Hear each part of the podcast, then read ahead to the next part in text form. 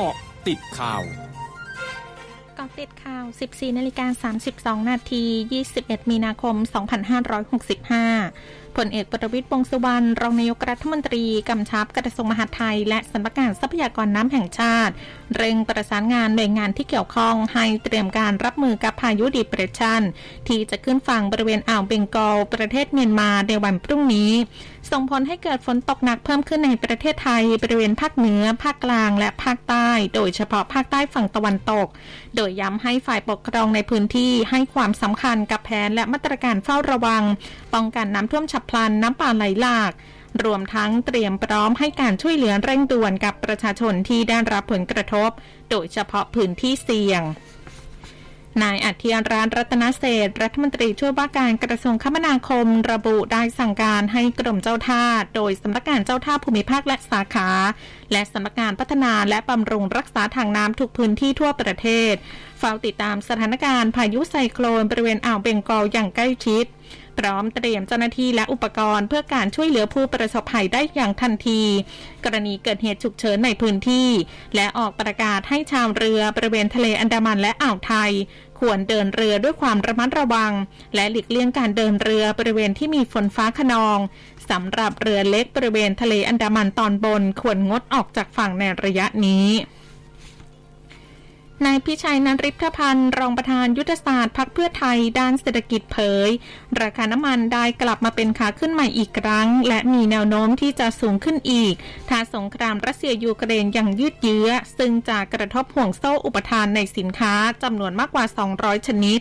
ทำให้ราคาสูงขึ้นทั้งราคาปุ๋ย ราคาอาหารสัตว์ ราคาแร่ธาตุต่างๆ นอกจากนี้ยังมีปัญหาเงินเฟอ้อด้วย ดังนั้นจึงอยากแนะนำให้นายกรัฐมนตรี เร่งพิจารณาแนวทางช่วยเหลือบรรเทาปัญหาค่ากล่องชีพของประชาชน เพื่อให้ประชาชนอยู่รอดได้ศูนย์บริหารสถานการณ์โควิด -19 หรือสอบครายงานจังหวัดที่มีจำนวนผู้ติดเชื้อโควิด -19 ในประเทศรายใหม่สูงสุด 10 จังหวัด อันดับแรกคือกรุงเทพมหานคร 2,870 ราย อันดับ 2 นครศรีธรรมราช 1,625 ราย อันดับ 3 ชนบุรี 1,128 ราย อันดับ 4 สมุทรสาคร 908 ราย อันดับ 5 สมุทรปราการ 865 ราย อันดับ 6 ระยอง 737 ราย อันดับ 7 พัทลุง 547 ราย อันดับ 8 สงขลา 533 ราย อันดับ 9 ฉะเชิงเซา524 ราย และอันดับ 10 ราชบุรี 519 รายกรมการแพทย์โดยสถาบันมะเร็งแห่งชาติตรวจสอบข้อเท็จจริง กรณีมีการแชร์ข่าวทางสื่อออนไลน์ ว่าผู้หญิงที่ย้อมสีผมบ่อย เสี่ยงเป็นมะเร็งเต้านมมากกว่าร้อยละ 60 พบว่ายังไม่มีหลักฐานงานวิจัยที่ยืนยันว่าผู้หญิงที่ย้อมสีผมบ่อย เสี่ยงเป็นมะเร็งเต้านม โดยนายแพทย์สมศักดิ์อักขศินอธิบดีกรมการแพทย์ระบุการใช้ยาย้อมผมเป็นประจำ อาจส่งผลกระทบต่อสุขภาพ เช่น ระคายเคืองบริเวณหนังศีรษะ หน้าผากหู ดวงตาและคอ มีผื่นคันหรือลมพิษทั่วร่างกายหากมีอาการแพ้รุนแรงจะทำให้หายใจลำบากและหมดสติได้ ซึ่งจากงานวิจัยต่างๆ พบว่ายังไม่มีหลักฐานงานวิจัยทางคลินิก ที่ยืนยันแน่ชัดว่ายาย้อมสีผมเป็นสารก่อมะเร็งในมนุษย์ได้ นายเอกการรัศรีอรยันพงศ์ผู้อำนวยการศูนย์ประชาสัมพันธ์การรถไฟแห่งประเทศไทยเผย ขณะนี้ตั๋วเดินทางขบวนพิเศษรถจากไอ้น้ำนำเที่ยวเส้นทางกรุงเทพพระนครศรีอยุธยา ซึ่งการรถไฟจัดขึ้นเนื่องในโอกาสวันคล้ายวันสถาปนากิจการรถไฟกรอบรอบ 125 ปี วันที่ 26 มีนาคมนี้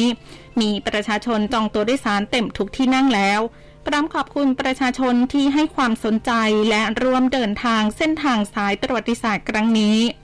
ส่วนประชาชนที่ไม่ได้ร่วมการเดินทางขอเชิญชวนร่วมบันทึกความทรงจำถ่ายภาพหัวรถจักรไอ้น้ำในเส้นทางที่ขบวนรถวิ่งผ่านได้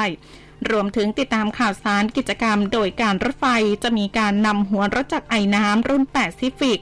รุ่นหลังสงครามโลกครั้งที่สองมาให้บริการขบวนพิเศษนำเที่ยวใน 6 โอกาสพิเศษเป็นประจำทุกปี ช่วงนี้ไปเกาะติดวิกฤตรัสเซียยูเครนค่ะเกาะติดวิกฤตรัสเซียยูเครน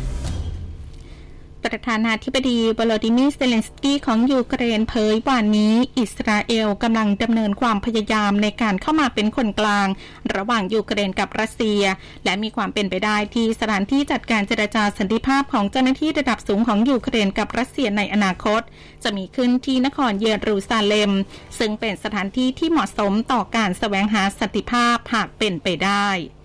ช่วงหน้าคืบหน้าข่าวอาเซียนค่ะ ร้อยจุดห้าคืบหน้าอาเซียน รัฐมนตรีประสานงานด้านกิจการเศรษฐกิจของอินโดนีเซียเผย รัฐบาลอินโดนีเซียจะจัดเตรียมนโยบายต่างๆ เพื่อสร้างความมั่นใจว่า จะมีอาหารอย่างเพียงพอ ราคาย่อมเยาและปลอดภัย ในช่วงก่อนเข้าสู่เดือนรอมฎอนหรือเดือนถือศีลอด และเทศกาลอีดิลฟิตรีประจำปีนี้